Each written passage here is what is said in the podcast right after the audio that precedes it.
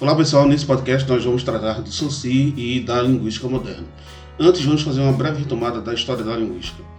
Bem, é, se hoje é possível termos a noção mais ou menos clara do que vem a ser a linguística, essa noção ela nem sempre foi tão clara assim. Soci ele é o primeiro nome que vem à mente de qualquer um que esteja iniciando seus estudos no campo da linguística. Mas bem antes de Soci, a preocupação com os estudos sobre a língua já se faziam presentes. Embora não possamos dizer que tais estudos sejam científicos, aos moldes de como entendemos ciência hoje, é possível dizer que tais estudos são o pontapé inicial de uma ciência que viria a ser constituída no século XX. Se olharmos para a história dos estudos que tomavam os fatos da língua como objetos de reflexão, podemos perceber que já na Grécia Antiga, os gregos inauguraram os estudos da gramática. Tais estudos são baseados na lógica e, em geral, não possuíam nenhum traço ou nenhuma visão científica a respeito da língua. Tratava-se de um modo de formular regras para distinguir as formas corretas e incorretas. Esse é o que eu estou chamando de primeiro período da história da linguística. Mas e o segundo período da história da linguística? Como é que ele começa a acontecer? Bem, o segundo período da história da linguística é marcado pelo aparecimento da filologia. O termo filologia é bastante antigo e nos estudos linguísticos está ligado ao Wolff, que a partir de 1777 começa a estudar a língua.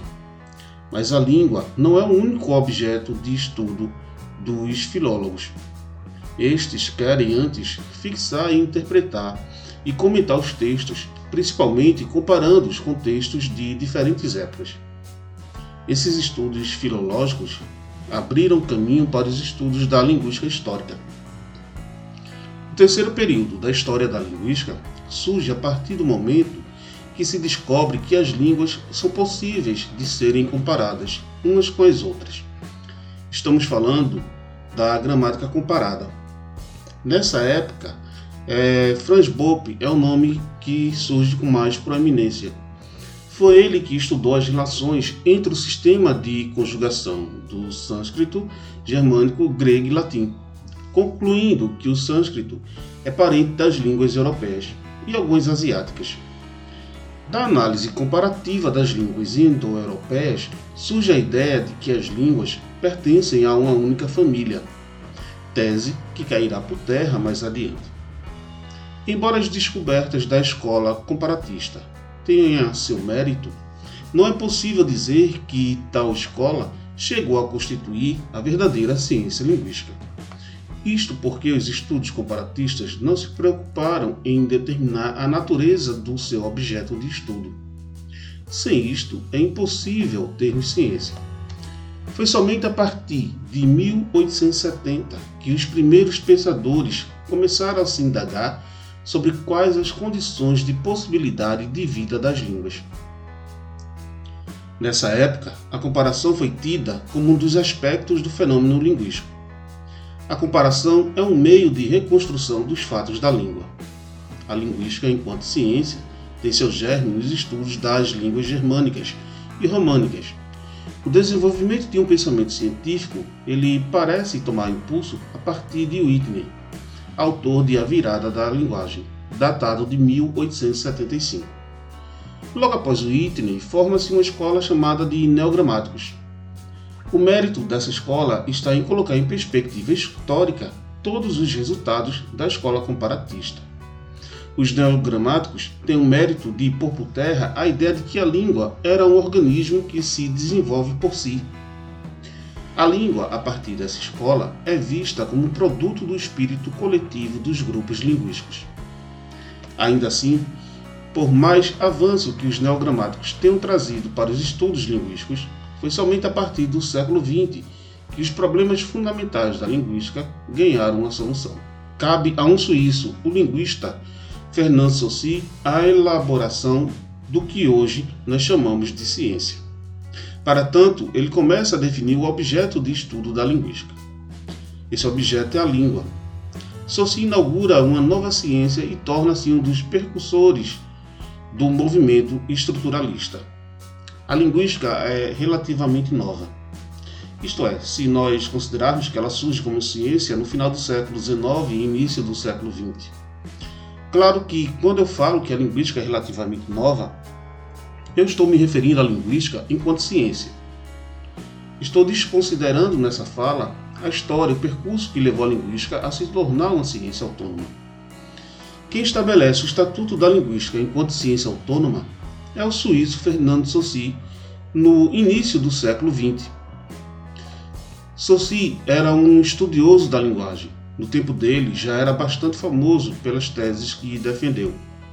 As teses da época, como vocês devem lembrar, giravam em torno da linguística histórica, da análise comparativa.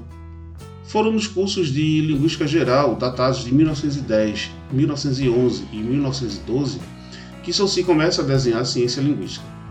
No curso de Linguística Geral, Saussure defendia a necessidade da existência de uma ciência autônoma, que não fosse dependente de outras ciências, como a sociologia, a filosofia, a psicologia.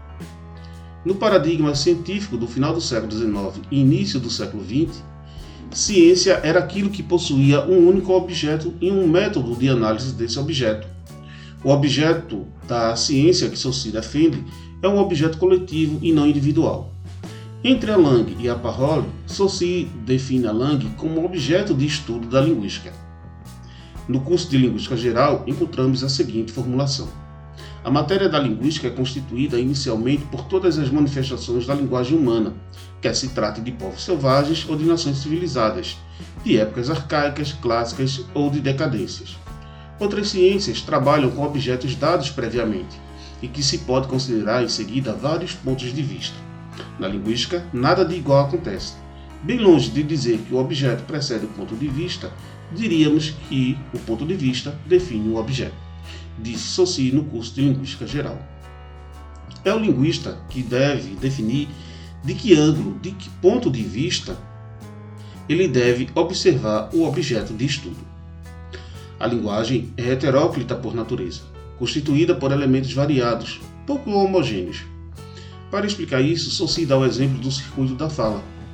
Nesse circuito, ele estabelece as associações necessárias para encontrarmos a língua. A língua é constituída por signos. O signo linguístico vai unir duas imagens mentais. O signo se organiza por associações e por cadeia, mas o linguista deve privilegiar as associações, ou os paradigmas. Nasce daí o conceito de sintagma e paradigma. Sintagma tem relação direta com a fala. O linguista deve prestar atenção na langue, que é um sistema de signos depositado no cérebro do indivíduo. O signo é uma entidade de duas faces, uma, uma chamada de concepção e outra chamada de representação sonora. Nasce daí a dicotomia significado e significante.